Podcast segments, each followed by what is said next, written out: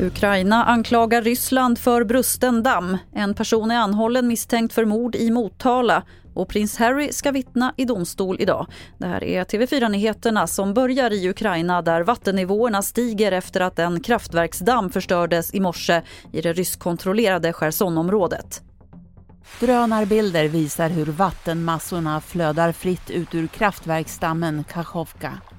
Enligt Ukraina har kraftverksdammen sprängts av Ryssland som dock förnekar det.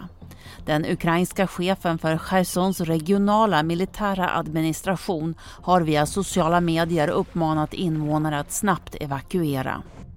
Reporter här var Ritva Rönnberg.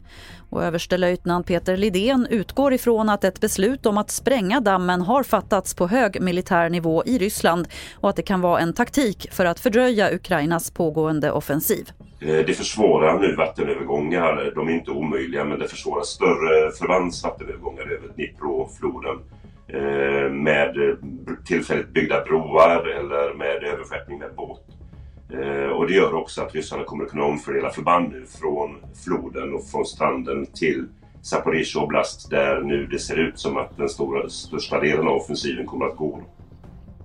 Här i Sverige har en person anhållits efter ett misstänkt knivmord i Motala i natt. Det ska ha varit bråk och en man i 20-årsåldern skadade då två andra män med något vasst föremål. En man i 40-årsåldern avled och en annan man i 25-årsåldern fördes till sjukhus. Det är oklart hur allvarligt skadad han är.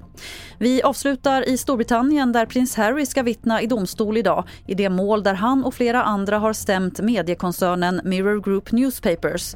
Prinsen anklagar tidningarna för telefonavlyssning och trakasserier. Koncernen nekar men har tidigare bett om ursäkt för att ha samlat in information genom en privatdetektiv. Fler nyheter finns på tv4.se. Jag heter Lotta Wall.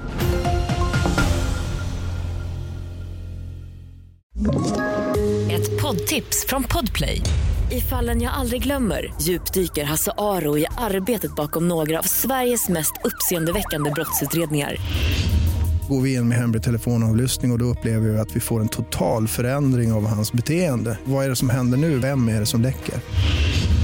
Och så säger han att jag är kriminell, jag har varit kriminell i hela mitt liv men att mörda ett barn, där går min gräns.